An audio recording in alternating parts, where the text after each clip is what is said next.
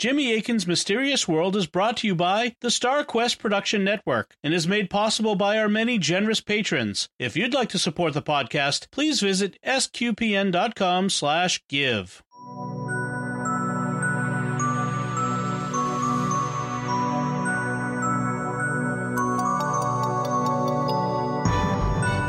You're listening to episode 295 of Jimmy Akin's Mysterious World, where we look at mysteries from the twin perspectives of faith and reason.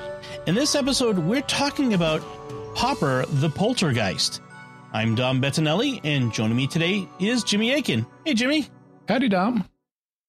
In 1958, a strange series of events began to occur in the house of a Catholic family named the Herrmanns in Seaford, New York. Objects started to move, items were smashed, and strangely, the caps of bottles started to pop off. The family was experiencing poltergeist phenomena. And because the bottle caps were popping off, the poltergeist was reportedly named Popper. This proved to be one of the most pivotal poltergeist cases in hundreds of years. So, what was responsible for what the Herrmanns were experiencing? Why was this poltergeist case so pivotal? And what did researchers discover? That's what we'll be talking about on this episode of Jimmy Akin's Mysterious World. Jimmy, where should we begin today's mystery? Well, we have uh, talked about poltergeists on the show before. Uh, people have experienced poltergeists for hundreds of years.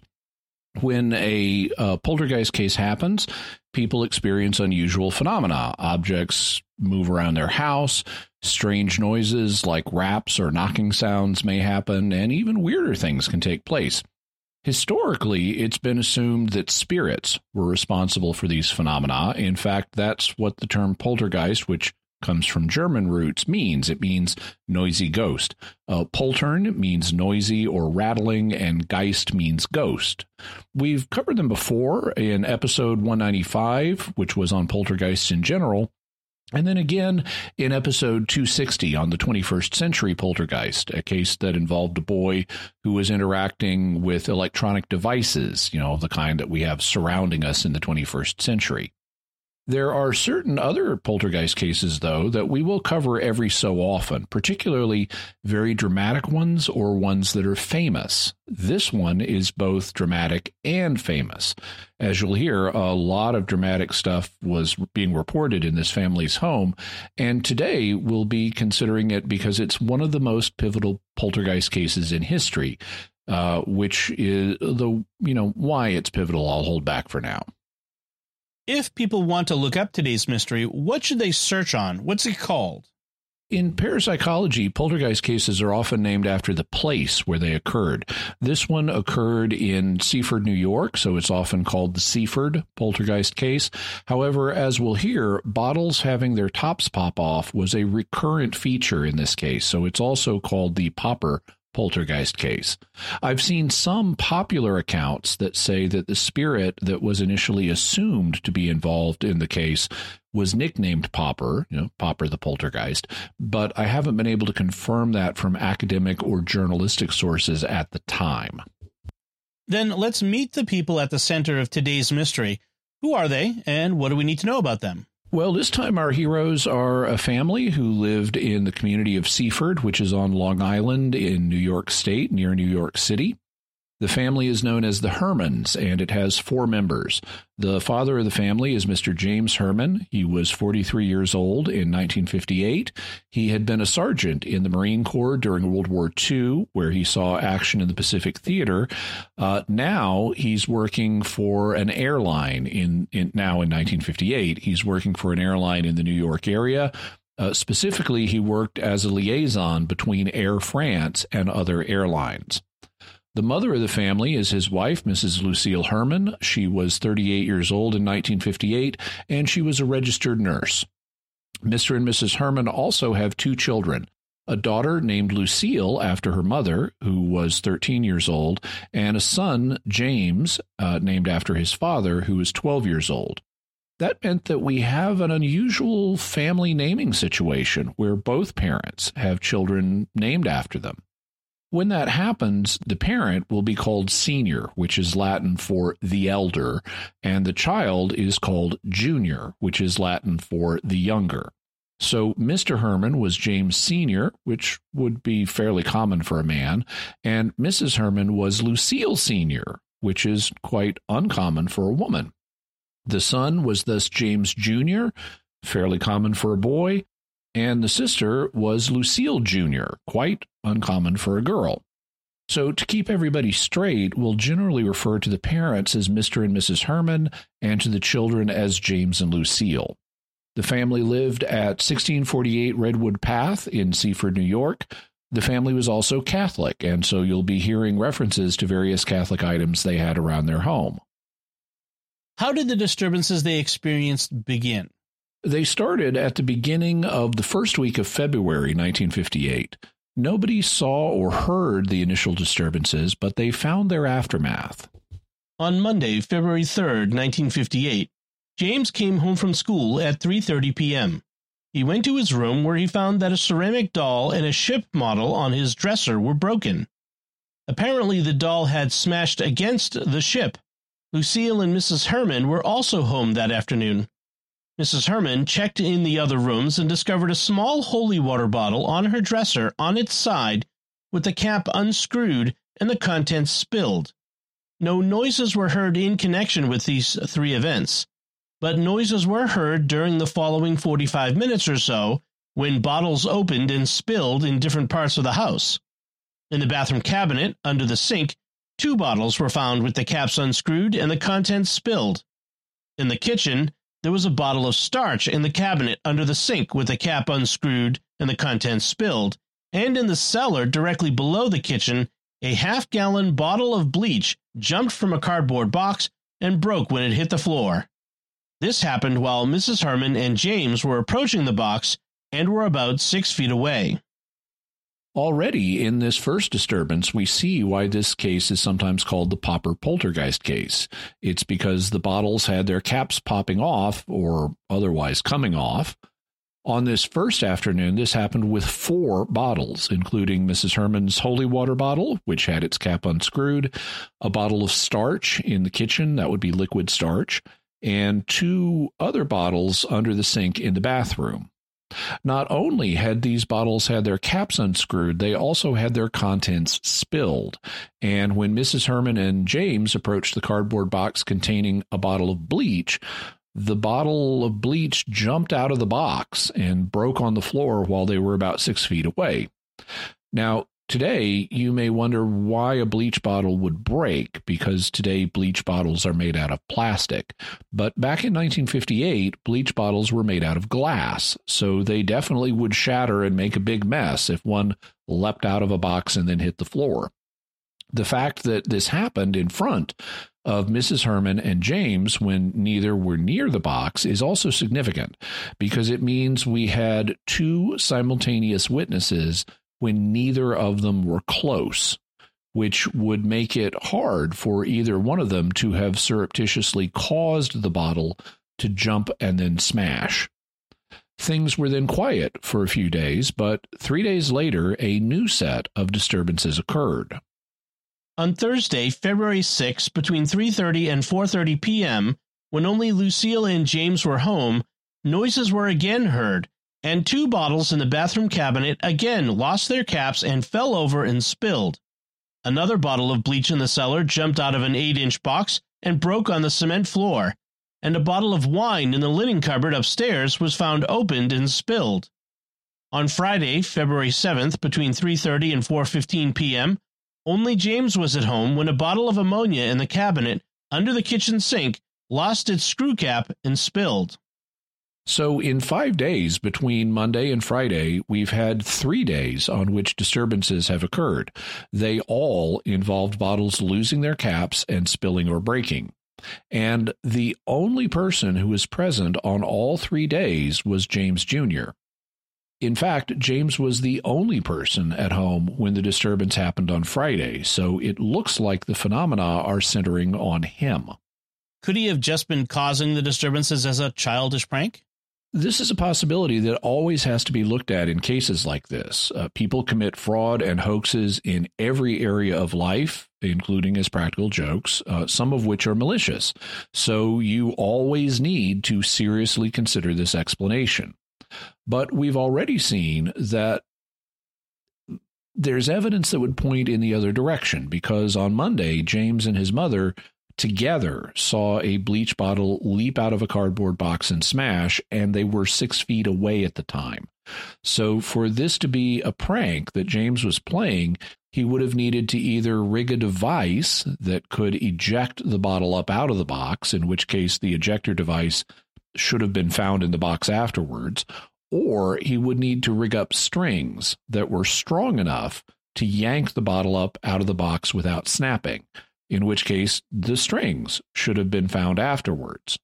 And in both cases, James would need to have activated the injector device or yanked the strings hard without Mr. Herrmann, Mrs. Herrmann noticing him doing that, all of which would be rather unlikely. Of course, it could be that Mrs. Herrmann and James were hoaxing, so this could have been a broader family hoax, so we'll need to keep an eye out on that. The next disturbance happened two days later on Sunday, and to understand these disturbances, I need to explain a couple of terms. First, one of the disturbances involved a bottle of toilet water, which is not what you might think. Uh, what we think of as a toilet used to be known as a toilet seat. It was something you sat on as part of your daily toilet. The word toilet itself originally meant a cover or bag for clothing, and it came to refer to anything that you'd use in connection with getting dressed. One of the things you might do while getting dressed is put on perfume or cologne. So, perfume became known as dressing water, or in French, eau de toilette, or toilet water. So, remember, toilet water is not what you think, it's perfume. Second, there's a reference to kaopectate in this section. Uh, kaopectate isn't as well known as it used to be, but it's an over the counter medication that's used to treat upset stomach, heartburn, and diarrhea. Its active ingredient is bismuth subsalicylate, so it's basically the same as the product Pepto Bismol, which is more popular today. Here's what happened. On Sunday, February 9 at 10:15 a.m., the whole family was in the dining room when noises were heard to come from different rooms. On checking, it was found that a holy water bottle on Mr. Herrmann's dresser in the master bedroom had its cap unscrewed and the contents spilled. A new bottle of toilet water on Mrs. Herrmann's dresser had also fallen, lost its screw cap and rubber stopper, and the contents were spilled.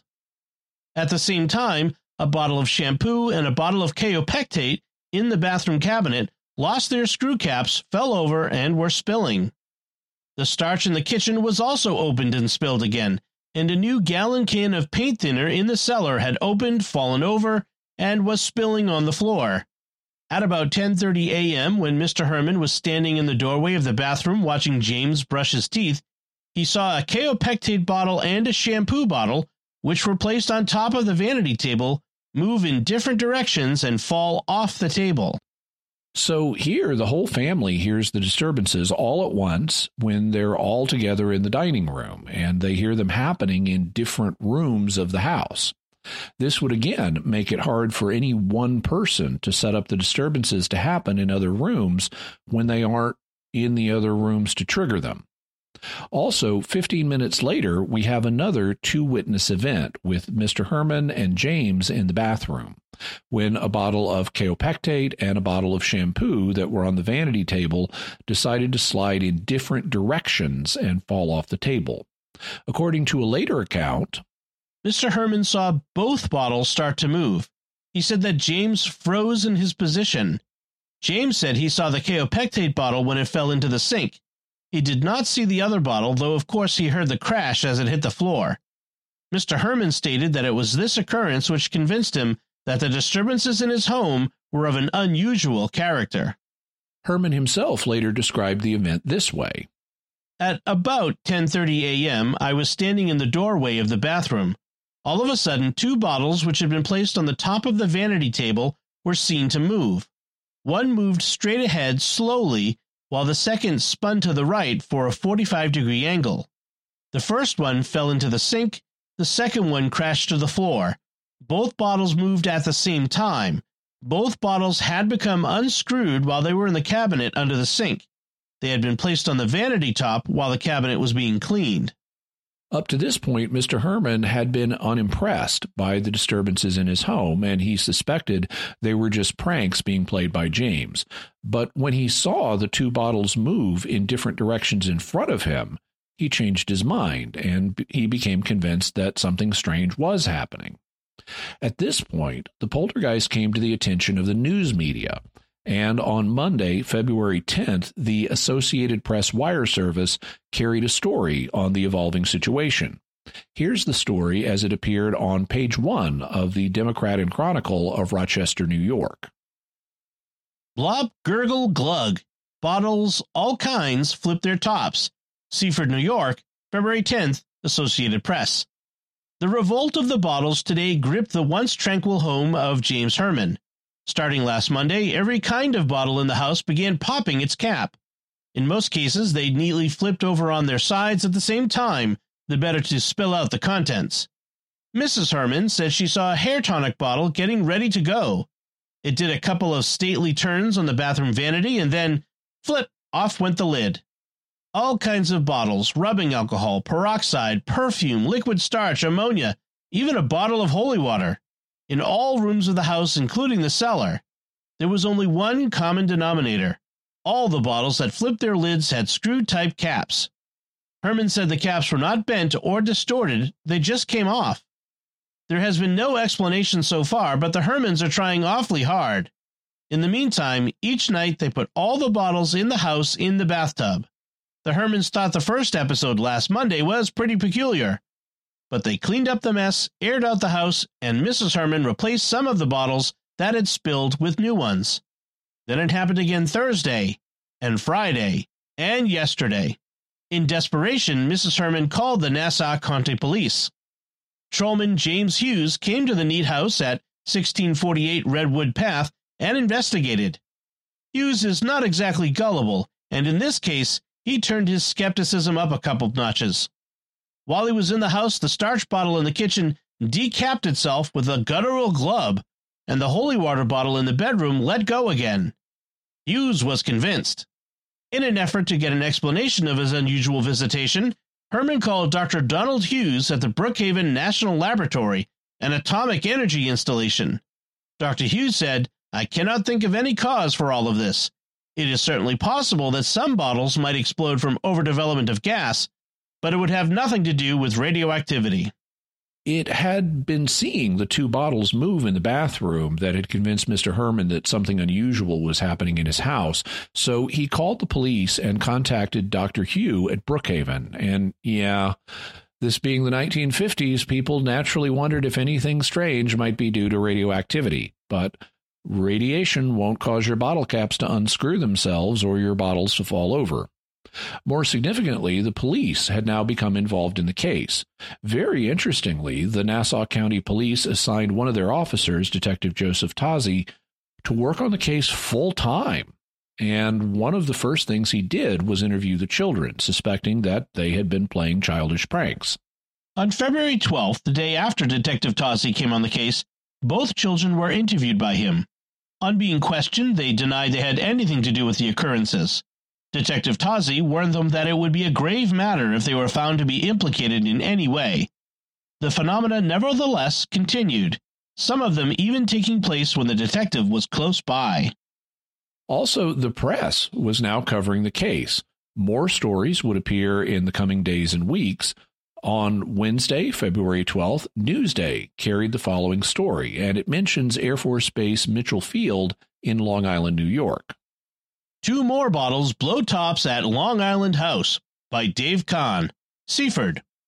Two more bottles popped their tops yesterday as the revolt of the bottles continued to mystify airline employee James Herrmann, the police, neighbors, and even experts on ghosts.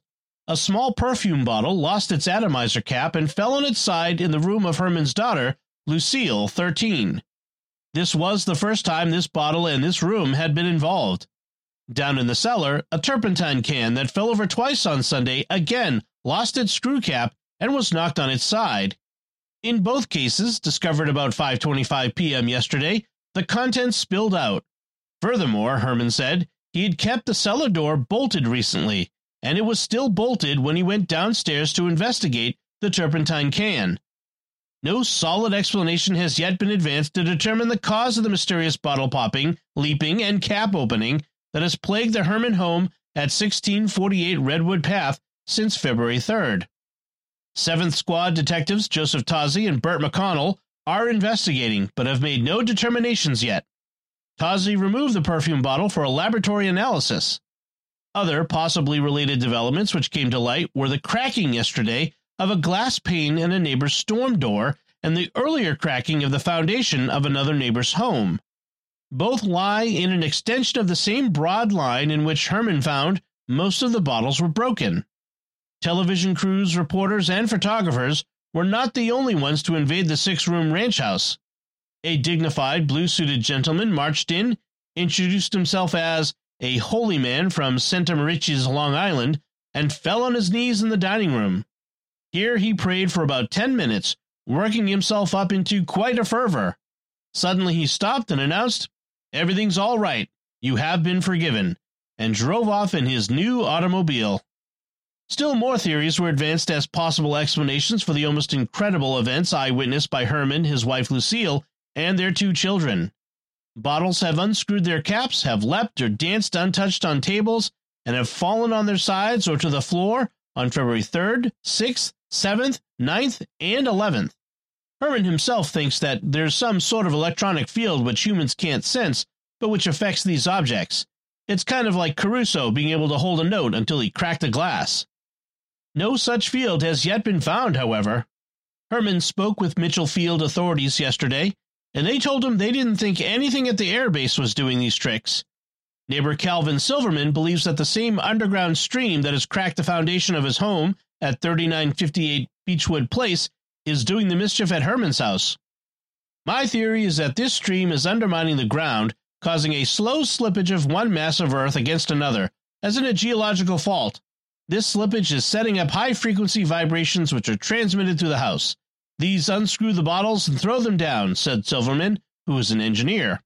A New York City psychoanalyst who has studied ghosts and psychic phenomena for 30 years said he felt that the bottle breaking was caused by a poltergeist.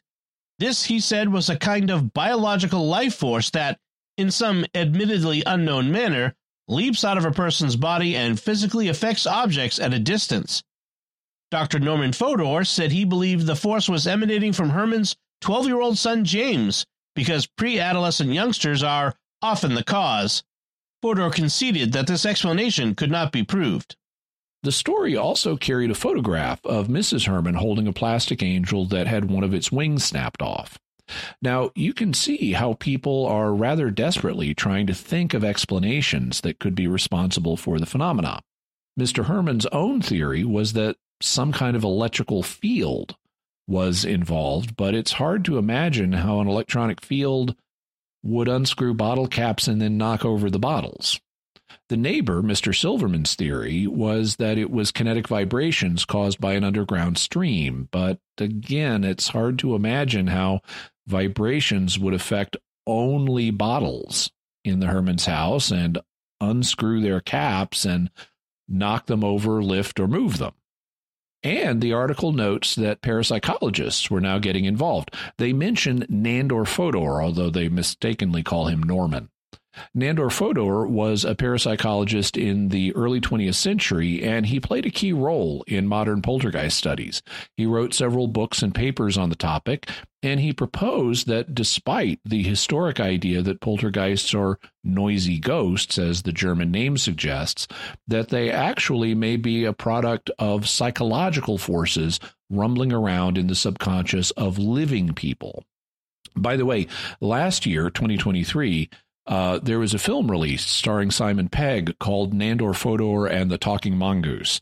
It's about a real case that Nandor Fodor did investigate, and we may talk about Jeff the Talking Mongoose in the future.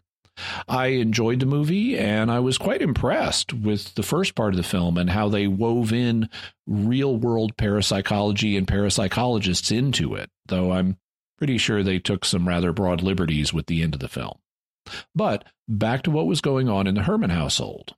On Thursday, February 13th, between 6:45 and 7:25 a.m., when James, Lucille, and Mrs. Herrmann were at home, Mr. Herrmann leaving at 7:10, the holy water bottle on Mr. Herrmann's dresser had again come open, fallen, and spilled. On Saturday, February 15th at 5:50 p.m., when the whole family was home, James, Lucille, and Mr. Herrmann discovered that the holy water bottle on Mr. Herrmann's dresser was open and the contents spilled. Lucille cleaned up the water and found it warm. Mr. Herrmann picked up a perfume bottle on his wife's dresser and found it warm to the touch. And this also happens in sometimes in poltergeist cases. Objects may be found inexplicably warm and sometimes fires may start. Later that day, at 7:40 p.m., James, Lucille, and Miss Marie Murtha, Mr. Herrmann's cousin, were in the living room, and Mr. and Mrs. Herrmann were in other parts of the house. Miss Murtha saw a porcelain figurine leave its place on an end table and fly about two feet into the room. Detective Tozzi investigated this incident, and the police record summarizes it as follows. Miss Murtha stated that she is the cousin of Mr. Herrmann and was visiting at his home on Saturday, February 15, 1958, and she stated that she was sitting in the living room of the complainant's home and the two children were with her. The boy was sitting in the center of the sofa, and the girl was standing next to Miss Murtha, who was sitting in a chair in the northeast corner of the living room. Mrs. Herrmann went into the bathroom, and when she turned on the light in there, it caused interference on the television set. This was a thing that used to happen back in the day. Uh, before cable television, television sets got their signal using antennas, and the reception was often notoriously bad. Uh, creating a new electrical field near the antenna, like turning on a light in the bathroom, could cause interference, and the picture would get all snowy and the sound would get fuzzy, so you'd have to get up and adjust the antenna to try to get good reception back. The girl, Lucille, started across the room to fix the set and before she got there, the picture cleared by itself. The girl came back to where Miss Murtha was sitting, and the boy was still sitting on the sofa with his arms folded. At this time, a porcelain figurine that was standing on the end table at the south end of the sofa was seen to leave the table and fly through the air for about two feet directly at the television set. The figurine fell to the floor about six inches from the television with a loud noise. The figurine fell to the floor but did not break. Miss Murtha stated that she actually saw the occurrence and there was definitely no one in the room that was close enough to touch the figurine or propel it in any way. Miss Murtha herself later described the experience in a letter. In it, she refers to there being a secretary in the room, and by that, she means a piece of furniture. A secretary is an old style writing desk with drawers. Miss Murtha stated James, his sister Lucille, and myself were sitting in the living room. I was sitting in the green chair in the corner between the secretary and the window. James and Lucille were seated on the sofa. There was a table at each end of the sofa. On one table was a lighted lamp and two figurines. We were looking at the television when the picture started to flicker. I asked Lucille to adjust it. As she went to do so, the picture cleared. On her way back to her seat, I asked to feel the material in her slacks and remarked that they were smart, but thought she was neglecting to set her hair. Lucille then turned to look at herself in the glass of the secretary, and James said, Auntie Marie, she's always fixing her hair. I turned my head in his direction to answer him. As I did, I saw the female figurine wiggle, like that of a worm cut in pieces. As it went into the air, it looked like a small white feather. Then it crashed to the rug unbroken. The children's parents were in the other rooms of the house, and hearing the crash, came hurrying into the living room to see what happened. Miss Murtha could not imagine how the figurine had not broken. The crash was so loud. And she told Mr. Herrmann that nobody had knocked the figurine off the table, that she had seen it start to move and then fly off by itself while James was sitting with his arms folded in the middle of the couch looking at her. So he apparently didn't throw it or trigger some kind of device that moved it. On Sunday, February 16th at 6:10 p.m., when James and Lucille were in the living room and Mr. Herrmann was outside shoveling snow, Mrs. Herrmann found a perfume bottle on her bedroom dresser open and the contents spilling out. This bottle was not warm to the touch. At 9:30 p.m., when both children were asleep in their rooms and Mr. and Mrs. Herrmann also were home, the former heard a noise in the boy's bedroom and discovered that a small plastic angel on the boy's night table had traveled across the corner of the room to the dresser, broken its wing, and knocked down a ceramic Davy Crockett and a small plastic ship model. At 9:45 p.m., when Mr. Herrmann was speaking to Detective Tozzi on the phone, they both heard a loud noise. Mr. Herrmann found that a globe of the world on a bookshelf in James's room had fallen to the floor. At 10 p.m., when the children were still in bed, Mr. and Mrs. Herrmann were in the hall near James's room when another noise was heard. Both went into the boy's room and found the lamp on the night table on the floor with the bulb broken. Mr. Herrmann picked James up and carried him to the master bedroom where he was put to bed. At 10:30 p.m., Mrs. Herrmann was in the hall directly in front of the master bedroom, and Mr. Herrmann was on the phone talking to Sergeant McConnell. Another loud noise was heard, and the night table next to the bed in the master bedroom where the boy was sleeping was found to have turned over. From an evidential perspective, these events were less impressive because they had no witnesses. Uh, Mr. and Mrs. Herrmann were not in the rooms where they happened, and the children were reportedly asleep. Despite this, it's possible that James could have caused the disturbances that happened in his room and the master bedroom and then pretended to be asleep. On Monday, February 17th, between 7:50 and 8 a.m., when James was in the bathroom, Lucille in her bedroom, and Mr. and Mrs. Herrmann in the dining room, Mrs. Herrmann, when she happened to look into the living room, found the porcelain figure again on the floor, about two feet away from the table it had stood on. On Wednesday, February 19th at 8:55 p.m., when James was in his bedroom, Lucille in the bathroom, Mrs. Herrmann in the kitchen, and Mr. Herrmann and Mr. Liguori, a neighbor, in the dining room, a noise was heard in the living room.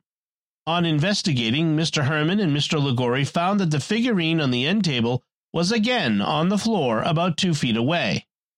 On Thursday, February 20th at 6:55 p.m., when James was in the bathroom, Lucille in the finished part of the basement, and Mrs. Herrmann in the kitchen, a loud pop was heard from the cellar, and Lucille found that a bottle of bleach had lost its screw cap and was lying against the side of the box it was in, with parts of the contents spilled. At 7:55 p.m., when James was in the dining room and Lucille, Mrs. Herrmann, and Detective Tozzi in the cellar, a loud noise was heard upstairs, and it was found that another porcelain figure, male, had left the end table and hit the secretary, which is about 10 feet away. It broke an arm and left a depression in the wood.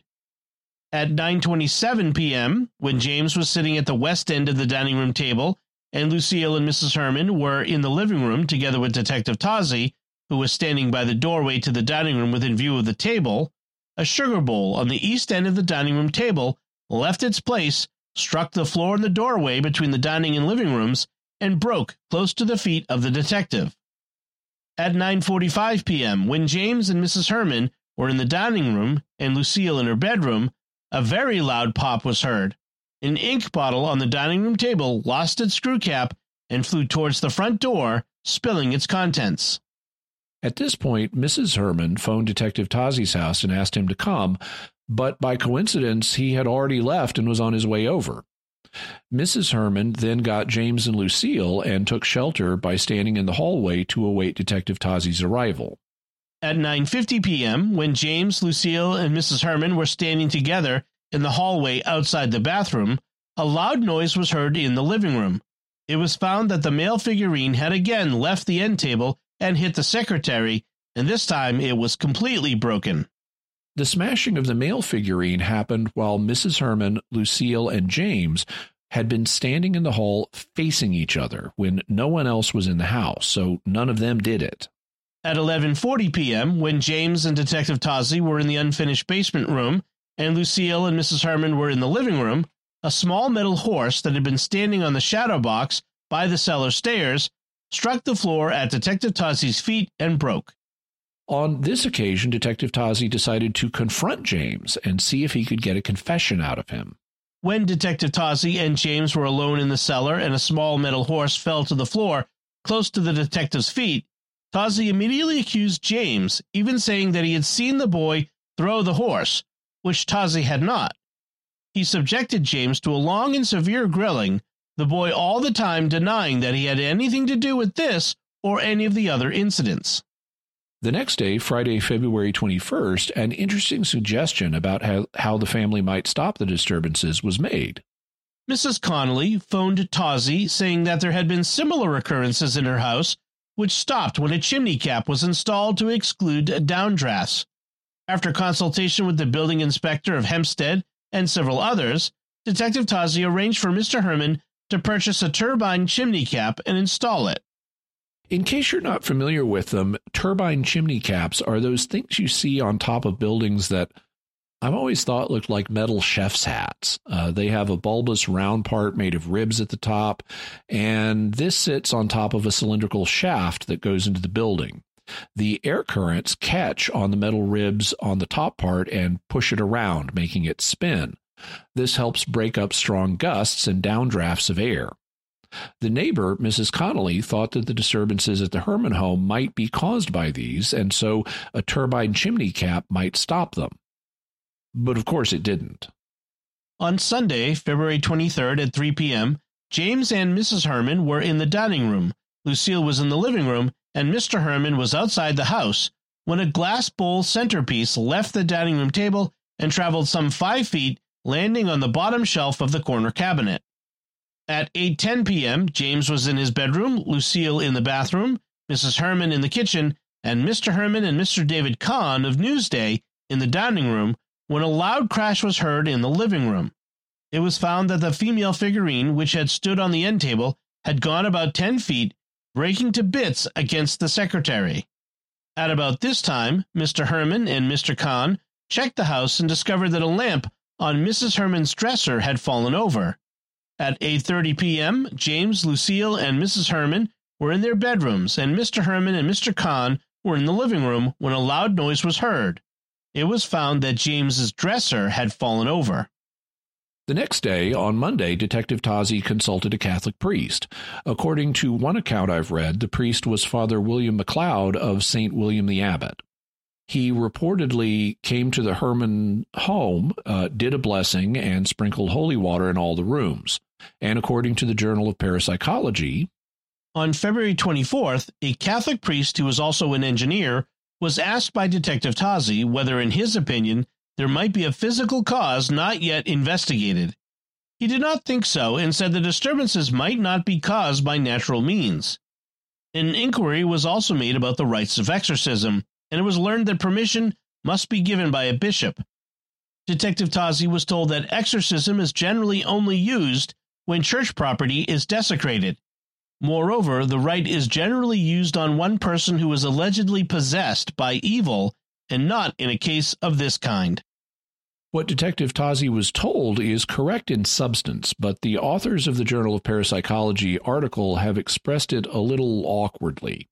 It's true that a bishop needs to authorize an exorcism. It's true that exorcism is generally used uh, on an individual person who has become possessed, but nobody was possessed in this case, so that wouldn't be appropriate. However, it's also possible for demons to affect a location rather than a person. That's known as an infestation rather than a possession. And exorcism can be used in cases of infestation. But Detective Tozzi was apparently told that exorcism for infestation is typically only used when a church property has been desecrated. And something about that sounds a little off to me. Uh, I can imagine that in 1958, a minor exorcism might be used following a desecration. Uh, a minor exorcism is it's kind of a lesser ritual that's not on the same scale as what's known as a major exorcism. But I'm not sure that a major exorcism was used in case of church desecrations because desecration does not entail infestation.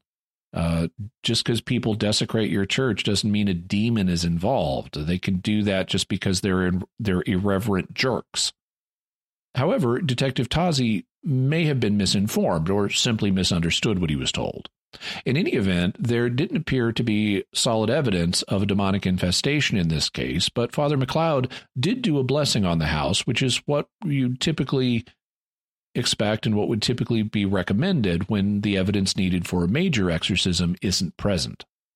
Later that day, on Monday, February 24th at 4:40 p.m., both children were in the cellar Lucille sitting at the table, and James walking up the stairs with the cellar door closed. Mrs. Herrmann was in the kitchen, and Mr. Herrmann and Mr. Kahn were in the dining room. A loud crash was heard from the boys' room, and it was found that the dresser had again fallen over. At 8:30 p.m., James and Lucille were in their rooms, Mrs. Herrmann in the cellar, and Mr. Kahn in the dining room, when a noise was heard from the living room. A ceramic ashtray which had stood on the coffee table was lying broken on the floor about four feet away. At 9 p.m., both children were in bed, Mrs. Herrmann in the dining room and Mr. Kahn in the living room, when a globe of the world came bouncing out of the boys' room towards the chair Kahn was occupying. At 9:15 p.m., the children were still in bed, and Mrs. Herrmann and Kahn were in the living room when a sharp crack was heard, but nothing could be found to have caused it. At this time, Mr. Herrmann arrived home with Mr. Zeter, a physicist who had become interested in the case, when a loud noise was heard from James's room. The bookcase in the corner of the room was found wedged upside down between the radiator by the wall and the bed. Later, during the night, at 12:08 a.m., the children were still in their bedrooms. Mrs. Herrmann was in the bathroom, and Mr. Herrmann, Mr. Kahn, Detective Tozzi, and Mr. Zeter were outside the house when the picture over the boy's bed fell to the floor in the middle of the room. James's dresser fell over while he and Lucille were in the basement with the door closed. And we have an independent witness. Dave Kahn of Newsday was there and heard it when it when the dresser fell. Now, at this point, a new figure enters our mystery. The articles in the newspapers had gotten the attention of parapsychologists in other parts of the country. Specifically, they had brought the case to the attention of researchers at the Duke University Parapsychology Lab in North Carolina, which was being run by J.B. Rhine. They were particularly interested in this case because, as we heard before, parapsychologists had begun to suspect that poltergeists might be caused by psychological forces in living people rather than by spirits. That was Nandor Fodor's theory. But poltergeist cases tend to end quickly, sometimes in just a few days or weeks. So parapsychologists often don't find out about them until after they're over, and they have no way of studying them while they're still happening.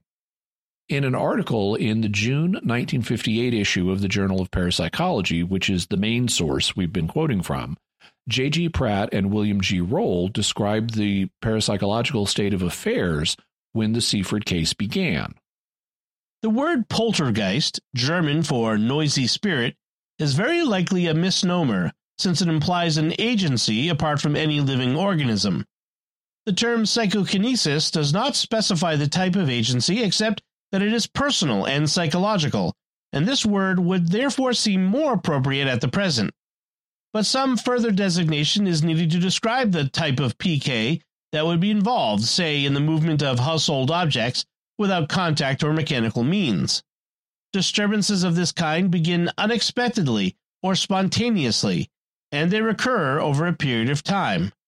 This leads to the specific designation of such occurrences as cases of recurrent spontaneous psychokinesis, or RSPK.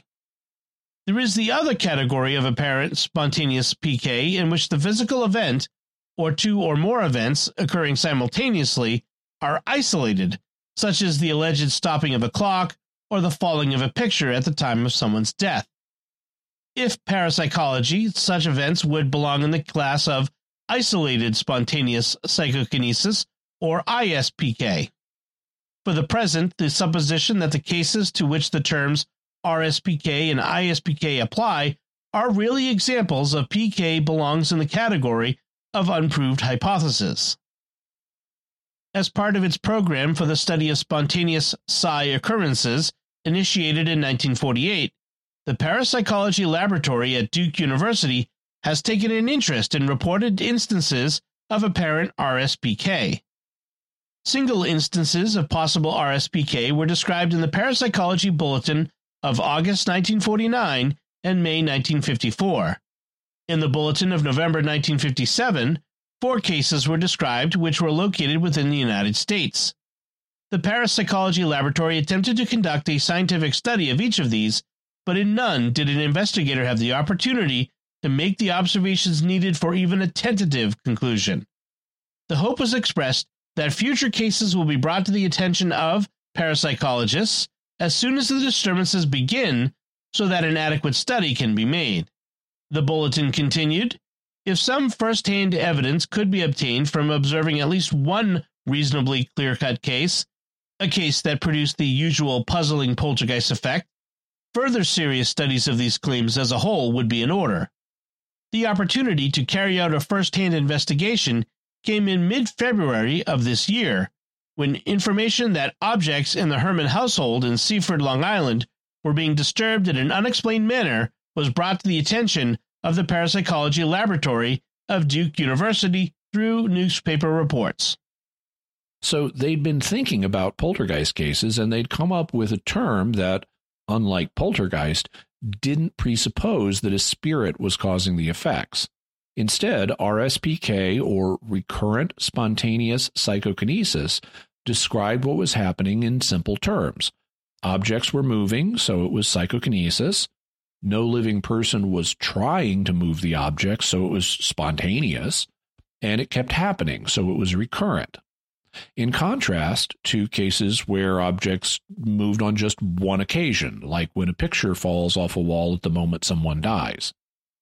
The problem was that they hadn't been able to get to the scene of an active poltergeist case quickly enough to observe it while it was happening and thus see if this new theory was a plausible explanation. But then they heard about the Seaford case in the newspapers, and they sent one of the researchers, J.G. Pratt, up to New York to investigate. He got there on Tuesday, February 25th, but several incidents occurred before he arrived. On Tuesday, February 25th at 7:20 a.m., the children were in their rooms, Mrs. Herrmann in the kitchen, and Mr. Herrmann had gone to work. A loud crash was heard, and a 16-inch figure of the Virgin Mary on Mr. Herrmann's dresser was found on the floor by Mrs. Herrmann's dresser. It had knocked over a picture as it left Mr. Herrmann's dresser and had scarred the mirror frame on the other dresser when it hit. As it fell to the floor, it knocked over a lamp, breaking the bulb, and was itself damaged. This incident is also significant because by this point the children had both been instructed not to move when a disturbance occurred. That way, their parents could check on where they were and see if they could have possibly caused it. So, when the loud crash occurred with the Virgin Mary statue, James immediately called out, from his room, saying that whatever happened had not taken place where he was, and thus establishing that he was in his room and not in the master bedroom when this occurred. At 5:55 p.m., when James was in the cellar, Lucille in the front hallway, and Mrs. Herrmann in the dining room, a loud noise was heard from the cellar. The children's phonograph, which had stood on a metal table at one wall, had traveled across the room, hit the stairway shadow box, and fallen to the floor with the case broken. J.G. Pratt then arrived a little after 7 p.m., and within half an hour of his arrival, at 7:30 p.m., when James and Mr. Herrmann were in the dining room, Lucille and Mrs. Herrmann in the dining room kitchen area, and Mr. Kahn, Sergeant McConnell, and J.G. Pratt in the cellar, a noise was heard, and the lamp on Mrs. Herrmann's dresser was found turned over. At 7:34 p.m., when James was still at the table, Lucille at the front door, and all others in the master bedroom or just outside it, a plate of bread which had been on the dining room table fell to the floor and landed near the corner cabinet. So, two disturbances happened very quickly after Pratt arrived, and it seemed promising that parapsychologists might be able to actually observe a poltergeist case in light of the new RSPK theory. Unfortunately, the next four days, there were no disturbances. It was the longest period since they had started on February 3rd for there not to be any activity. And the press was bothering Pratt's investigation since word of his visit had leaked out. So Pratt went back to North Carolina on Saturday, March 1st. However, the, the disturbances started up again the next day. On Sunday, March 2nd at 4:40 p.m., when James was in the bathroom, Lucille in the living room, Mr. and Mrs. Herrmann in the cellar with a friend, Mr. Conley, and two of the Conleys' children, and other visitors were in the living room, Mr. and Mrs. D. Herrmann, their daughter, Mr. and Mrs. Zito, and the Conleys' other child. The glass bowl centerpiece, which had been on the telephone bench at the other end of the dining room, was seen by Mr. Zito to fall to the floor near the dining room doorway. At 4:50 p.m., Mr. Herrmann checked the rest of the house and the lamp on Mrs. Herrmann's bedroom dresser was again found turned over. It was thought this event had happened at 4:40 p.m. At 7:30 p.m., James, Mr. Herrmann, and Mr. Herrmann's brother went to the store. Just prior to this, Mrs. Herrmann had straightened up the house. On returning from the store, James and Mr. Herrmann found that the globe of the world from the bookcase in the boy's room was in the center of his bed. Lucille, Mrs. Herrmann, and her daughters were also in the house.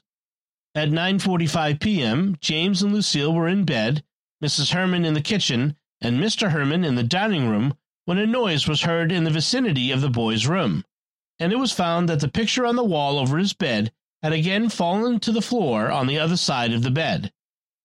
At 10:10, James and Lucille were still in bed.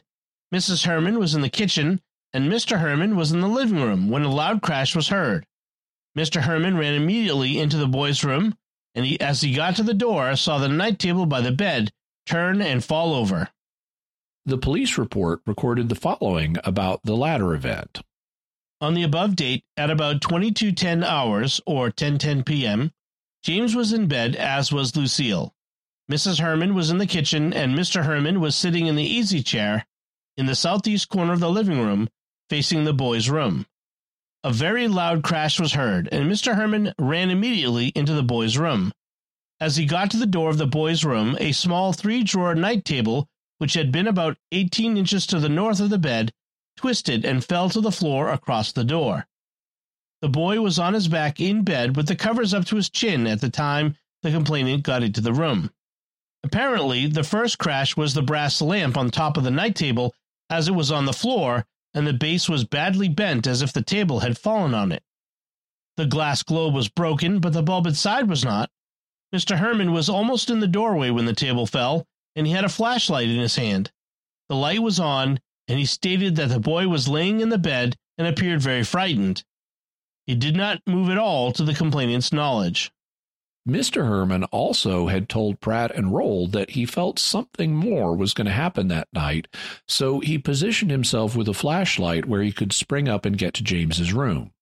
Then, when there was a noise, he dashed into the room with the flashlight burning and snapped on the ceiling light in the room. He stated that he saw the boy lying quietly in bed and that before his eyes the end table turned about 90 degrees and then fell forward onto the floor without any visible means to account for the motion. So, with the lights on and with James lying in bed with his covers up to his chin, Mr. Herrmann saw the end table turn 90 degrees on its vertical axis and then fall over with no one pushing it.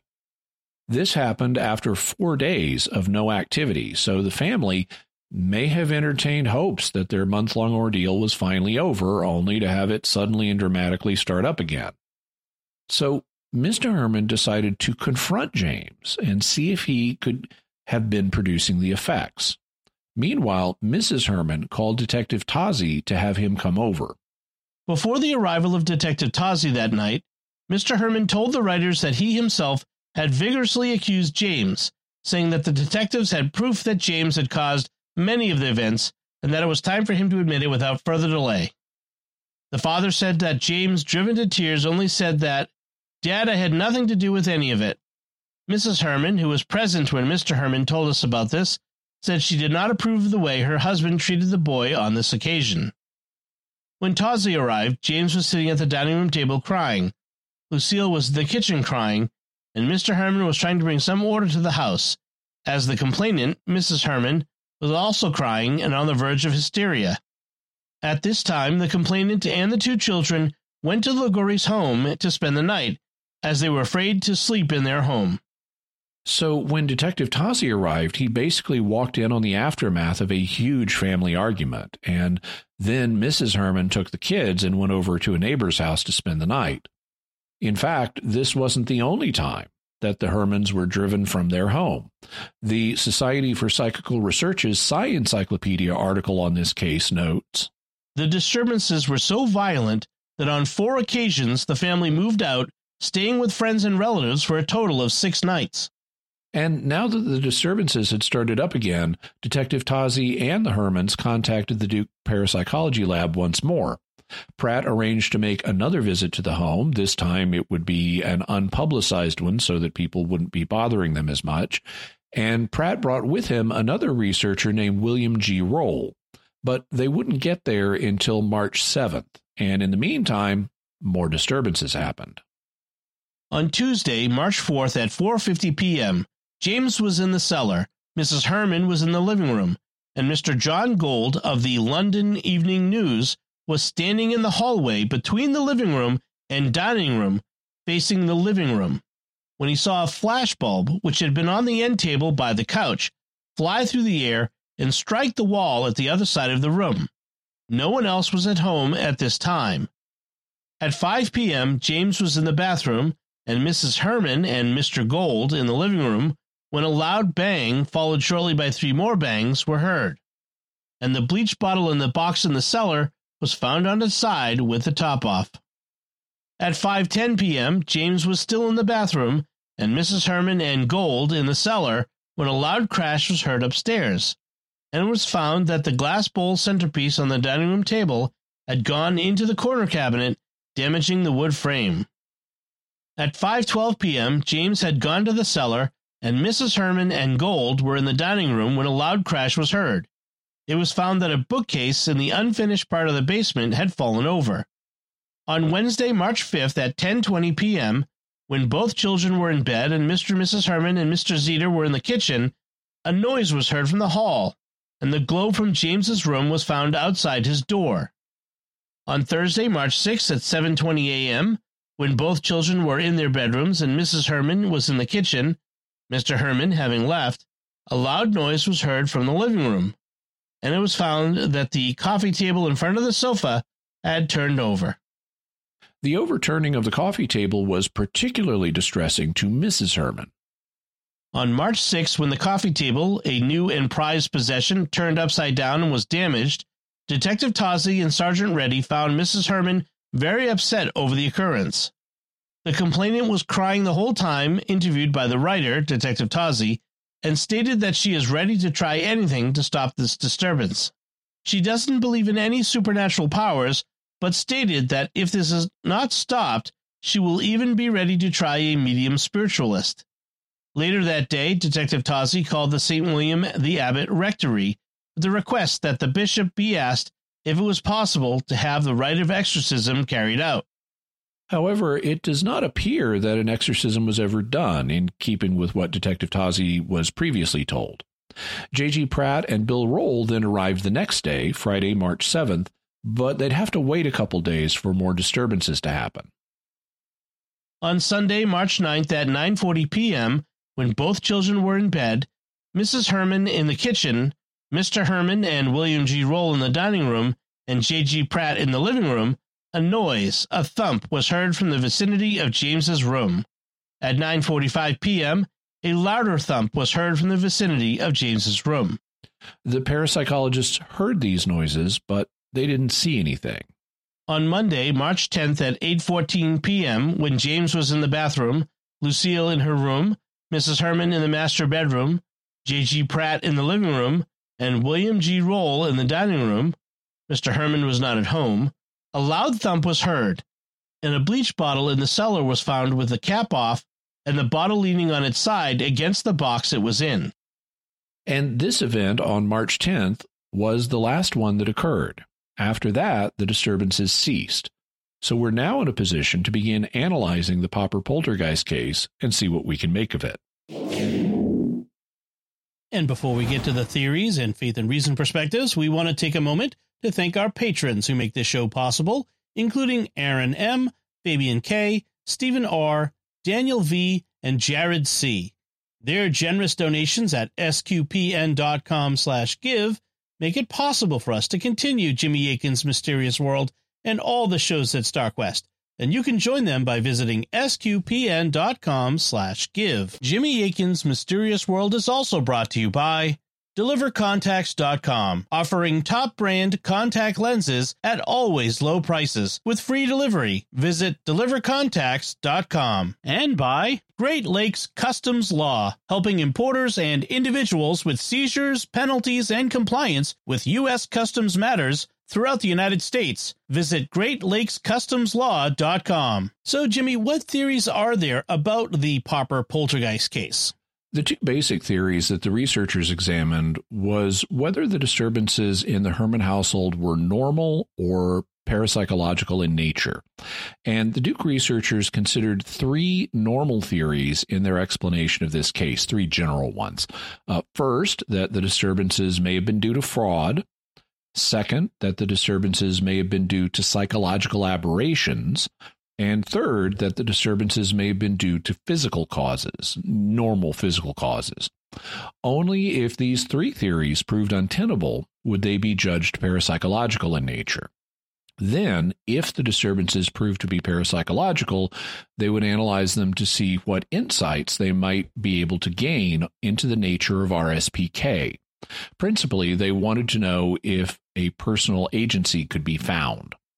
However, for our present discussion, we also need to consider the matter from the faith perspective and ask if a demon might have been involved. Then let's start with the faith perspective. Why would one suppose that a demon might be involved? The basic reason is that the Herrmann family had a large number of religious objects in their home, and one of the classic signs of demons is that they are averse to the holy. They don't like it. In fact, that's the key distinguishing mark that sets them apart from other spirits, and it's the key diagnostic criterion in cases of demonic possession. This wouldn't be a case of possession. Nobody in the Herrmann household got possessed, but some of the articles that were affected were religious objects, making them holy. And so this could be a case of what's known as demonic infestation, in which a demon affects a location rather than a person. What do you think of that possibility when it comes to the Herrmann household? Well, there is some evidence that you could cite in favor of this hypothesis. Two of the items were holy water bottles. One was on Mrs. Herrmann's dresser and it was affected once, and the other was on Mr. Herrmann's dresser and it was affected three times. There was a plastic angel that got its wing broken, and there was also a figure of the Virgin Mary on Mr. Herrmann's dresser. It came off the dresser, fell on the floor, and was damaged. That, coupled with the opening and spilling of the holy water bottles, could be taken as evidence of hostility towards the holy and thus of demonic activity. Do you think that's convincing evidence? I think there are two challenges to the theory that would need to be overcome. The first is that even if there was some kind of aversion to the holy being displayed, we have a plausible alternative for who it may have been coming from since the phenomena centered around James Jr., with him always being present at home when the disturbances happened, it could be that James had some kind of aversion to the holy. Lots of kids go through phases where they get mad at their parents for making them go to church. And as later poltergeist research has revealed, Poltergeist agents tend to have frustrations that they're bottling up inside them, and that's why the RSPK happens. They don't feel they can visibly throw a tantrum, so they subconsciously throw one instead, and things start moving. Well, James may have gotten mad at his parents over religion, and in particular, he may have gotten mad at his father. His father's holy water bottle was affected three times, but his mother's holy water bottle was affected only once. And you'll recall that his father really chewed him out when the disturbances started up again on March 2nd. So we don't have a particular need to propose a demon in this case. It could just be subconscious teenage or subconscious preteen rebellion. And that's assuming that there was a particular aversion to the holy happening here. But there's reason to question that. You said there were two challenges the demonic hypothesis would need to overcome. What's the second? The second and even bigger challenge for the dem- demonic hypothesis is that there were a huge number of objects that were affected in the Herrmann household, and only four of them were religious. The rest of them were all non religious in nature. There were all kinds of bottles that were opened and or spilled or smashed, some of them multiple times They included bottles of starch, bleach, shampoo, kaopectate, ammonia, turpentine, hair tonic, Lucille's perfume, a bottle of Mrs. Herrmann's perfume, and Mrs. Herrmann's bottle of eau de toilette, and multiple other bottles of an unspecified nature. In fact, there were 23 bottle popping incidents, and holy water was only involved in four of them.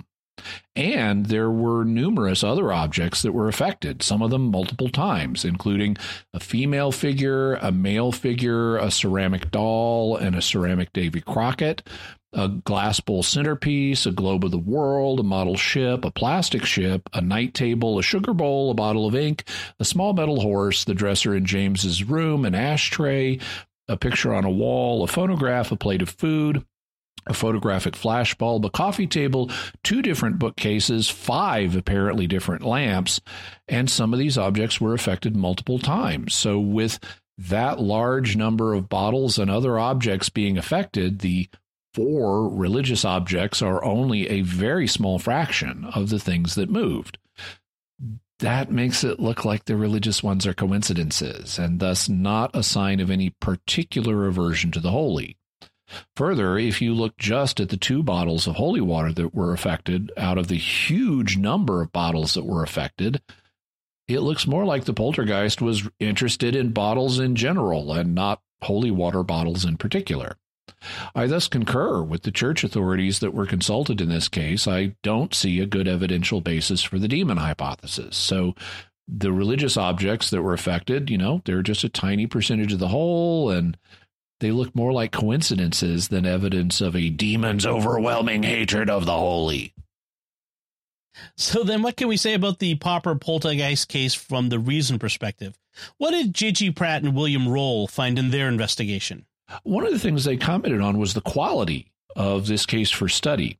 In the Journal of Parapsychology, they wrote Several aspects of the Seaford case make it an especially promising one for investigation. First in importance is the existence of a documentation of the developments in the form of the official police record. This dossier was started on February 11th, eight days after the disturbances began. Events up to that time were recorded on the basis of interviews with members of the Herrmann family and the preliminary police investigation after they had lodged a complaint on February 9th. From February 11th onward, Detective Tozzi of the Nassau County Police was assigned to full time duty on the case. And he interviewed the people who were in the house and recorded their accounts within a short time, a few minutes or at most a few hours, after the disturbances occurred. Another advantage is due to the fact that several people outside the family were in the house when some of the effects took place. Still, another fortunate circumstance was the desire of the family for help toward understanding the cause of the disturbance and bringing them to an end. Consequently, they willingly opened their doors to the investigators from the parapsychology laboratory at Duke, as to others who took an interest in the case, and willingly answered all questions put to them. And those are indeed advantages. It's quite striking that the police assigned Detective Tozzi to the case full time and let him interview everybody and produce a very valuable record of the events. In conducting their investigation, Pratt and Roll documented 67 different incidents that occurred in the Herrmann's home uh, between those recorded in the police record and their own notes. Of the 67, they identified 20 of these as the most evidentially relevant to the case, and they th- then divided these 20 into three classes. 1. Those in which someone saw an object move without apparent physical means of propulsion. There are four events in this group. 2 those in which some unseen occurrence took place when no one was near enough to have caused the disturbance or had any discoverable means of doing it from a distance. There are 13 events in this category. And three, the five events which occurred when one or both of the Duke investigators were present. Two of these also belong in the second category. Their paper then walks through each of the three classes and makes observations on them. However, we've already covered the key points in the background section of today's mystery, so we won't be going through their observations in detail. Instead, we'll look at the three non parapsychological explanations that they considered. And this is important because in any paranormal investigation, you want to consider the natural explanations first before you conclude anything paranormal is happening because normal explanations are more common than paranormal ones. Then let's look at what they concluded about the three normal explanations. What did they make of the fraud hypothesis? Since the disturbances were centered around James, it's natural to first consider the possibility of whether he may have been hoaxing them. And the adults in the case seriously considered this hypothesis. They also considered whether James's sister Lucille might have been helping hoax them. So, for example, Detective Tozzi interviewed both of the kids who denied involvement, and he warned them of severe consequences if it turned out that they were responsible. But the disturbances continued. Tozzi also gave James what was described as a severe grilling after the metal horse disturbance. He even lied to him and told him he'd seen James throw the horse, which is another reminder that the police are allowed to lie to you, and therefore you should never talk to the police without an attorney present. But James stood firm and insisted he wasn't hoaxing. Then, when the disturbances started back up on March 2nd, Mr. Herrmann gave James another severe grilling. He also lied to James, telling him that Detective Tozzi had proof that the boy had hoaxed many of the incidents and he better fess up. He even reduced James to tears. But amidst the sobs, James continued to, ex- to insist on his innocence. And the scene was so dramatic that not only was James crying, but Lucille started crying, and Mrs. Herrmann was crying, and according to Detective Tozzi, she was on the verge of hysteria. And when Detective Tozzi arrived, Mr. Herrmann was frantically trying to restore order in the household, but Mrs. Herrmann took the kids to a neighbor's house for the night, saying she didn't feel safe in their home. You can imagine, you can read that to mean that she didn't feel safe because of the poltergeist disturbances, but you could also read this as Pratt and Roll being discreet about the fact she didn't feel safe in the house because of how harsh and wild her husband had gotten that evening. So James and Lucille really stuck to their guns under really intense questioning. But there's a more fundamental problem, which is that it's simply not likely that James or James and Lucille could have hoaxed all of these incidents because they were often in different parts of the house when the disturbances occurred, like when the Virgin Mary statue crashed in the master bedroom, even though James was in his own bedroom at the time. Or they were under the observation of adults when the disturbances occurred, such as on day one, when James and his mother were investigating the basement and a bottle of bleach leapt out of a cardboard box and smashed on the floor when the two were about six feet away or when Mrs. Murtha was looking directly at James, who was sitting on the sofa with his arms folded when a female figurine flew off a table. Therefore, it couldn't have been just James or James and Lucille. It would have had to have been a whole family hoax, with not only the parents involved, but also Mr. Herrmann's cousin, Miss Murtha, being involved as well. The problem with that is there are multiple non family witnesses to the disturbances, including the police, neighbors, reporters, and parapsychologists, such as when James Dresser fell over and it was heard by Dave Kahn of Newsday, who was with Mr. Herrmann in the living room when Mrs. Herrmann was in the kitchen and the two children were in the basement. Also, if the family was hoaxing for the benefit of these external witnesses, how did they accomplish the effects? They might have used string for some things, but then why weren't the strings found? They also would have had to use pretty strong strings. Uh, this is something I have some personal experience with.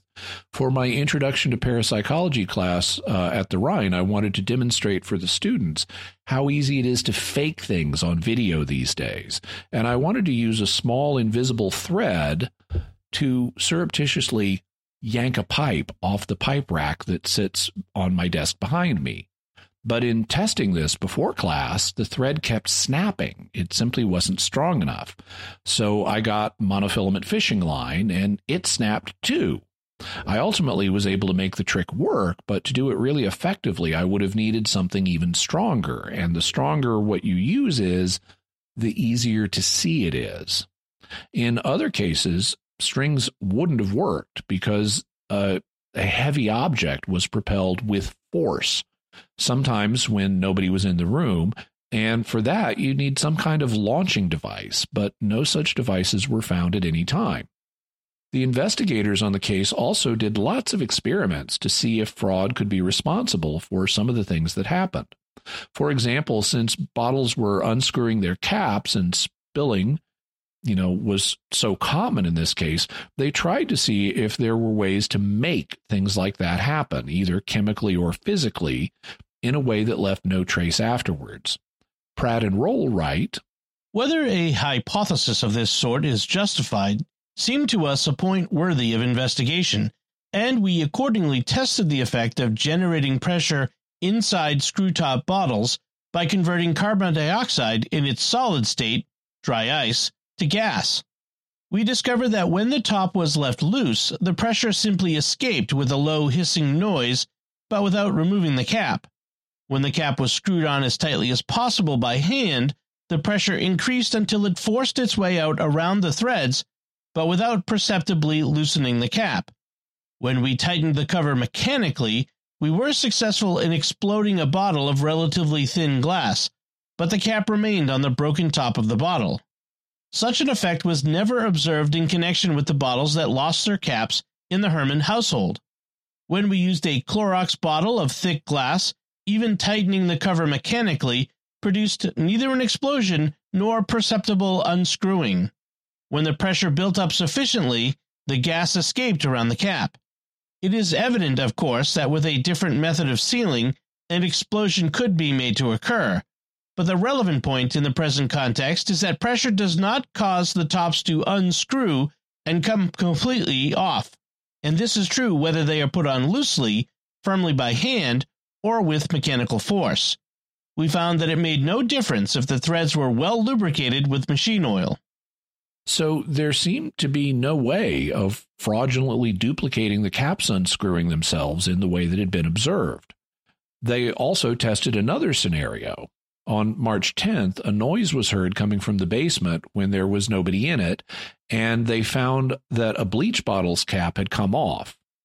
Pratt and Roll write The cap was found to be still wet inside, and there was a wet spot on the floor below the cap. The wet spot was further observed at 15 minute intervals and was found to have completely dried up within 45 minutes of the time the noise was heard. Though this event was of a minor sort as compared to some of the other disturbances, it would be of the greatest significance for the present purpose if it could be conclusively proved that this occurrence took place at the same time the noise was heard, as the cellar at that time was known to be empty. The noise itself was not sufficiently well localized to definitely establish that it had come from the unfinished cellar rather than from the bathroom where James was at the time. Therefore, the possibility had to be entertained that he had some time earlier staged the bottle effect and then later produced the sound. The investigators could definitely establish that James could not have been in the cellar during the 30 minute period before the disturbance of the bleach bottle was discovered. For at least half an hour prior to the occurrence, William G. Roll was with James in the dining room where they were participating in a PK game with dice. So Bill Roll had been playing a dice game with James in the dining room for like 30 minutes. Uh, you know, to see if James could consciously use psychokinesis to affect how the dice were rolling. Uh, this is the kind of test parapsychologists sometimes perform in poltergeist cases, and since they don't say anything more about this test, I assume that James did not show evidence of being able to consciously use PK. However, when this game ended shortly after 8 p.m., James went immediately to his room and then into the bathroom. It was therefore important to establish whether the wet spot under the bottle cap could help determine the time of the occurrence. It was observed the same night by Detective Tozzi and J.G. Pratt that when a drop has formed on the inside of the cap, it only comes off if the cap is placed down forcefully and not if it is simply placed on the floor. Further tests this night and the next day by J.G. Pratt and William G. Roll with a bleaching liquid showed that the spot will be perceptible for about three quarters of an hour, but only moist and dark for the first 15 minutes or so. The spot discovered under the cap 16 minutes after the noise was definitely dark in color. if James had staged the event 30 minutes before he made the noise, which is 46 minutes before the investigators observed the wet spot, this should already have disappeared or should have been on the point of fading away. In addition to this, it seems unlikely that there should be any spot at all if the event were staged, as a drop will become disengaged from the cap only if this is dropped from above or smartly tapped on the concrete. The test they did thus suggested that James could not have faked this incident. Then there's the question of what the family's motive would be for committing a whole family fraud.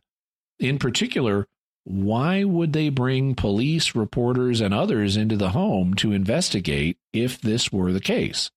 Pratt and Roll Rollright. There are other considerations which make the family hoax explanation an unsatisfactory one. The Herrmanns would seem to have been inviting unnecessary trouble and running grave risks by asking the police and other investigators into their home and then staging the disturbances right under the noses of these visitors. A member of the 7th Precinct Force was in the house at the time six of the disturbances took place, but the police investigations and interviews failed to reveal anything suspicious.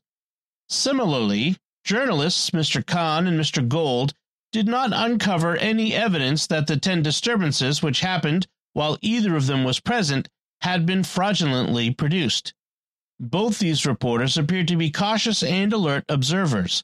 They seemed skeptical about a parapsychological interpretation and apparently entered the case with the expectation of finding another explanation. Likewise, the numerous interviews and visits by others seeking information on the case have, to our knowledge, not unearthed anything suspicious. And this is significant because if you're hoaxing poltergeist disturbances right in front of reporters and they catch you hoaxing, they can royally embarrass and shame your family in the press. What's worse, if you're hoaxing in front of the police and they catch you, you can have charges brought against you, like we heard about in episode 277 on Victim F, where the Vallejo Police Department were all set to press charges against Aaron Quinn and Denise Huskins for what they thought was a hoax until it turned out that what Aaron and Denise had been saying was absolutely true. And worse still, you'll have to answer to God for the hoaxing, which would not be pleasant in this case. Pratt and Roll write. Some of the incidents involved religious objects, the Virgin Mary statue, and the holy water bottles.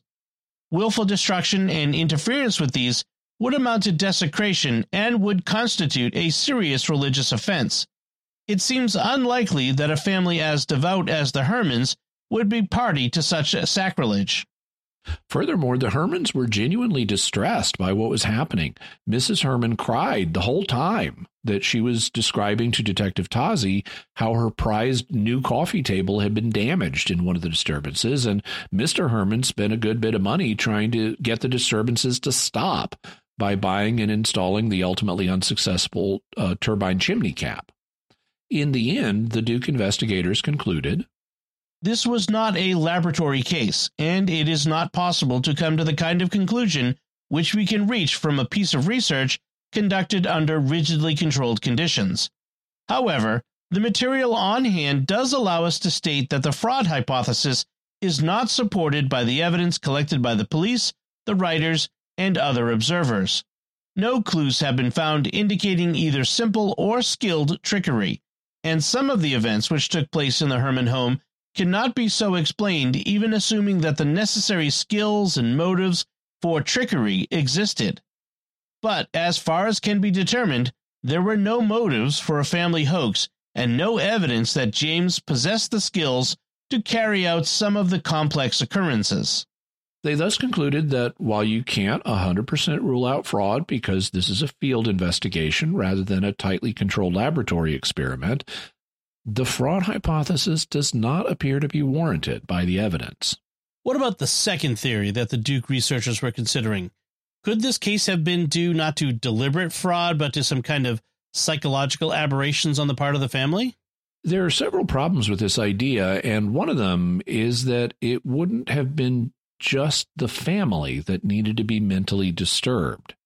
In the Journal of Parapsychology, Pratt and Roll write Group hallucinations might explain the few noises not associated with physical effects, but not the disturbances of objects. Were the latter then produced in some personality state involving loss of consciousness and amnesia for the deeds?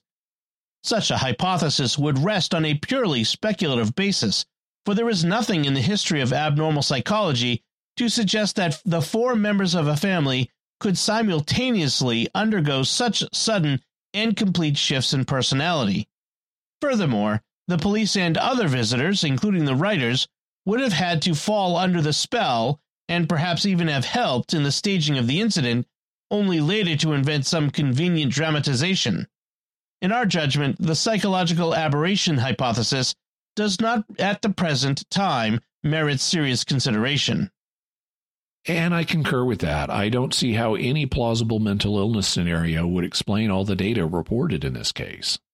Then, what about the third theory that what the Herrmann family experienced was due to normal natural causes?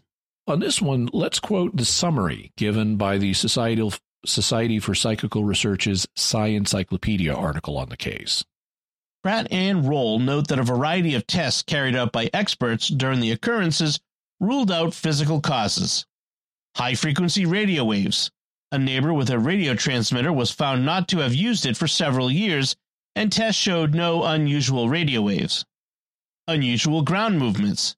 An oscillograph detected nothing remarkable during the three disturbances that happened while it was present. Foreign matter in the decapped bottles. Police lab tests found none. Electrical malfunction. All equipment was checked by electrical experts and found to be in good order. Other malfunctions. Tozzi found no connection between the electrical system and appliance function and the disturbances. Downdrafts from a chimney. Installing a chimney cap did not stop the occurrences. Problems with air circulation. Storm windows in the cellar were removed to no avail. Change in groundwater levels. A well near the house was checked, and there has been no change in the previous five years, and maps showed the house had not been built over water. Structural problems. An inspection by the town showed the house was structurally sound. Vibrations from airplanes at a nearby airport. Flight times did not correlate with disturbances. Vibration in the plumbing. Inspection showed it was slight compared with the neighbor's house where no disturbances had occurred. Pratt and Roll also did their own tests to see if they could explain things naturally. For example, you recall that the incident that initially convinced Mr. Herrmann that something strange was happening was when he saw a bottle of shampoo and a bottle of kaopectate start moving in different directions. Well, the vanity table on which the bottle stood is slightly tilted in a southwesterly direction, that is, towards the sink in the floor. The southerly tilt is about one sixteenth of an inch per foot. The westerly tilt is about one quarter of an inch per foot. The top is made of formica. William G. Roll tested the kaopectate bottle by placing it on the top after having put wet soap on it to minimize the friction. Mr. Herrmann stated that the top was clean and dry when he saw the bottles move. The bottle did not slide even when pushed. So it didn't look like you could chalk up the bottle movement to an uneven surface of the vanity or anything like that. And there were other incidents that it's really hard to think of a natural cause for, like Mrs. Herrmann and James seeing the bleach bottle come out of its box and shatter on the ground when they were both six feet away, like Mrs. Murtha seeing a female figurine start to wiggle and then fly off the table when she was looking at James sitting there with his arms folded, and like Mr. Herrmann, seeing James's night table rotate 90 degrees on its vertical axis and then fall over, with James in bed with the covers up to his chin. And in none of these three cases were any strings or apparatuses discovered afterwards. Pratt and Roll thus conclude that there did not appear to be normal natural causes for the disturbances in this poltergeist case, and that the paranormal interpretation was warranted. You said that this case was a pivotal one in the history of parapsychology. Why is that? Because it helped establish the recurrent spontaneous psychokinesis or RSPK hypothesis. As we said, historically it had always been assumed that spirits were responsible for poltergeist cases. That's even in the name itself. Hmm? poltergeist is German for noisy ghost. It's therefore a theory laden term, one that presupposes a theory in the term itself about what's actually happening. But parapsychologists like Nandor Fodor had begun to suspect that poltergeist cases might actually be caused by the living, at least some of the time. And the parapsychologists at Duke University had already been thinking about the RSPK hypothesis. The Seaford case was the first real opportunity to investigate a case that was still active in light of RSPK. They found that what they observed was fully consistent with RSPK. It looked like James was at the center of the phenomena, that he was the poltergeist agent, and they didn't have any evidence of a spirit being involved in this case. Nobody saw an apparition, nobody heard mysterious voices, and from the faith perspective, there was no prominent aversion to the holy as you'd expect with a demon. So it looked like recurrent spontaneous psychokinesis on the part of the living was what was responsible. And that's consistent with later field research. As we mentioned in episode 195 on poltergeist phenomena in general, the Psi-Encyclopedia's overview article of poltergeists indicates that many of them seem to be best explained in terms of RSPK. But in other cases, there is evidence of a spirit being involved, so they need to be evaluated on a case by case basis. In any event, the fact that this case was the first investigation of RSPK and that it seemed to fit that hypothesis led to it being widely discussed. The Psi-Encyclopedia article on this case notes According to Christopher, the Seaford incident was the most discussed poltergeist case of the 20th century, publicized in countless newspaper stories, radio and television broadcasts, and innumerable magazine articles in many languages. The publicity led to renewed interest in such cases among parapsychologists. The public interest aroused by the media coverage is said to have been a factor in the making of Steven Spielberg's Academy Award winning 1982 movie, Poltergeist. So, this was a very pivotal historical case. It's commonly held that when RSPK occurs, it's because the person in question has repressed feelings of anger or anxiety. Do we have evidence of that in this case? We do, but it hasn't been explored as thoroughly as one would like. In the original 1958 article, Pratt and Roll say that they will be following up with a second article examining the psychological aspects of this case. However, at the end of the article, there is a note explaining that this won't happen. The reason is that they asked the Herrmanns to continue the investigation by taking polygraph or lie detector tests. Initially, Mr. and Mrs. Herrmann declined because they didn't want to subject the children to that procedure.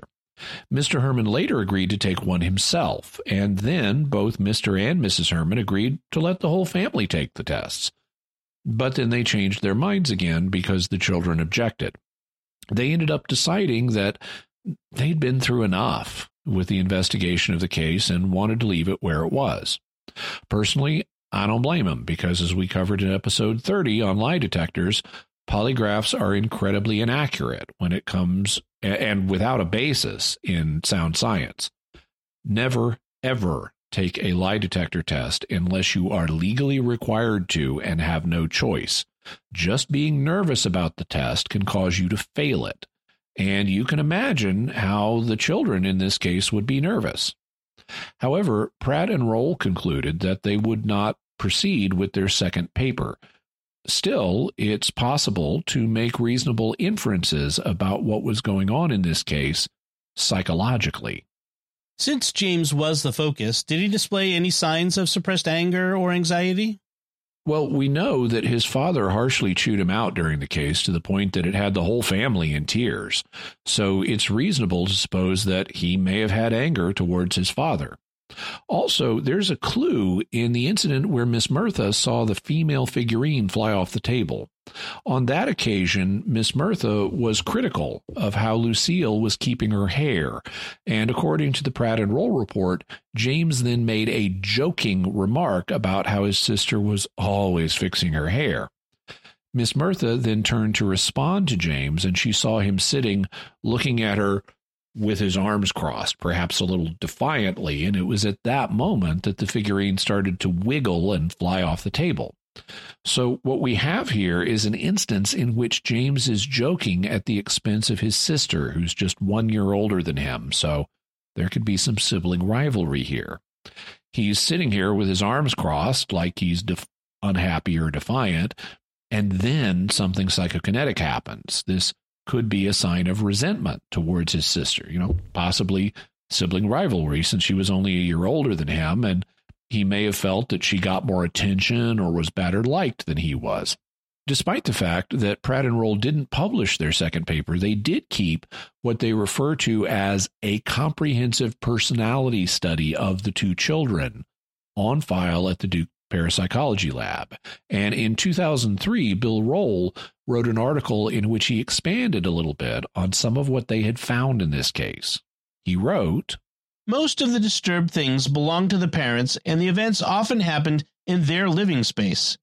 For instance, a male and a female figurine moved several feet and broke in the sitting room, which was reserved for the parents. Psychological studies suggested that the boy had strong feelings of anger towards his father. Bottle incidents were common, indicating a focusing effect. The bottles were mostly associated with the mother, and the disturbances may also have reflected unmet dependency needs. So, based on their observations and psychological studies of James, Roll believed that he had strong feelings of anger towards his father at this time. And he also possibly had feelings of unmet dependency regarding his mother at least at this time in his life. He may have grown up to be a completely normal, healthy adult, and he and his parents may have worked out their issues and reconciled because that happens. right. but why the unusual fascination with opening and spilling bottles in this case? Any idea why that was the case? Bill Roll thought that the focus on the mother's items may have reflected unmet dependency feelings towards her on James's part um, you know, he felt dependent on her, but like she wasn't helping him. And many of the bottles, uh, bleach and starch and so forth, were connected with Mrs. Herrmann. But I think we can go a bit further. One of the things that's been stressed in courses I've taken on field investigations is that we should try to make sense of things like this in terms of dream logic and ask whether there's an underlying message there if you take the phenomena as representing something rather than just being literal object motion. Well, poltergeist cases seem to involve repressed anger and anxiety. It's like the poltergeist agent is bottling up these distressing emotions and they feel like they just want to blow their top and let all their emotions spill out. Well, I think that metaphor was likely at work in James's subconscious. He felt like he was bottling up his feelings, such as about his father, and he wanted to blow his top and let it all spill out. But he couldn't because it would be unacceptable. So his subconscious threw a tantrum instead using RSPK. And to the extent that the RSPK fo- uh, focused on his mother's belongings and specifically on bottles that were connected with her, it may have been a subconscious symbolic way of trying to show her what he was feeling. He was trying to show her, trying to show his mother that he was hurting, that he was bottling up negative emotions and desperately wanted to let them all spill out, but he couldn't. Connecting back to the feelings of unmet dependency towards his mother that Bill Roll speculated.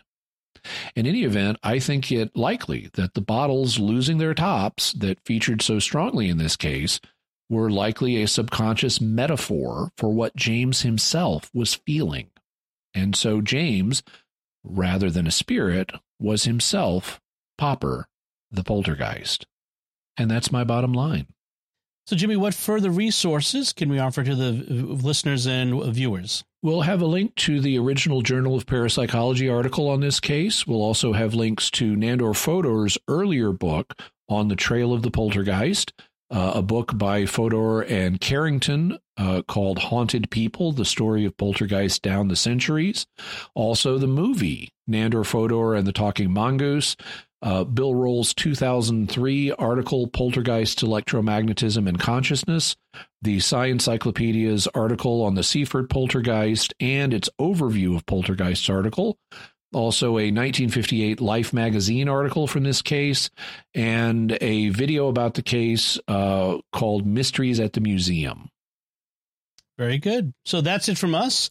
We would love to hear about your theories about Popper the Poltergeist.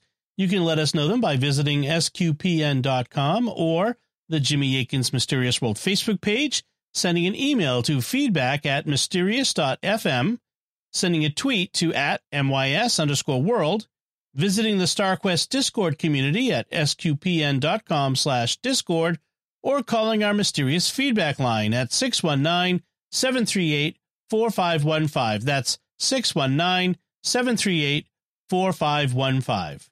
And I want to say a special word of thanks to Oasis Studio 7 for the video and animation work in this episode. They're available for hire, so you can hire them to do your video and animation work. You can see what they do, as can everybody, whether you need video and animation work or not, by going to my YouTube channel, youtube.com slash Jimmy Akin, where a lot of people say how much they value the video and what it adds to the audio uh, aspects of the episodes. While you're there, I'd appreciate it if you like, comment, and subscribe to the channel and hit the bell notification so that you always get a notification when I have a new video. There are usually several a week now um, either Mysterious World or other things I do, by interacting with the video by liking, commenting, and subscribing, you show YouTube that you found it engaging, and therefore other people might find it engaging too. So you can help the channel grow by doing those three things. So, Jimmy, what's our next episode going to be about? Next week, we're going to be talking about an alleged ancient document that was touted as evidence that Jesus was married. So, next week, come back and hear the story of the famous Gospel of Jesus' Wife. And, folks, be sure to check out the Mysterious World bookstore at mysteriousworldstore.com for links to all the books and videos that Jimmy mentions in the show. You can find links to Jimmy's resources from our discussion on our show notes at mysterious.fm slash 295. And remember, to help us continue to produce the podcast, please visit sqpn.com slash give. Jimmy Akin's Mysterious World is also brought to you by Tim Shevlin's personal fitness training for Catholics, providing spiritual and physical wellness programs and daily accountability check ins. Strengthen yourself to help further God's kingdom. Work out for the right reason with the right mindset. Learn more by visiting fitcatholics.com. And by The Grady Group, a Catholic company bringing financial clarity to their clients across the United States, using safe money options to produce reasonable rates of return for their clients. Learn more at gradygroupinc.com and by Rosary Army, featuring award winning Catholic podcasts, rosary resources, videos, and the School of Mary online community, prayer, and learning platform. Learn how to make them, pray them, and give them away while growing in your faith at rosaryarmy.com and schoolofmary.com. Until next time, Jimmy Akin, thank you for exploring with us our mysterious world. Thanks, Dom. And once again, I'm Dom Bettinelli. Thank you for listening to Jimmy Akin's Mysterious World on StarQuest. If you've enjoyed Jimmy Akin's Mysterious World, you'll also enjoy another StarQuest Network show, Let's Science. Find it wherever you can find podcasts or at sqpn.com/science.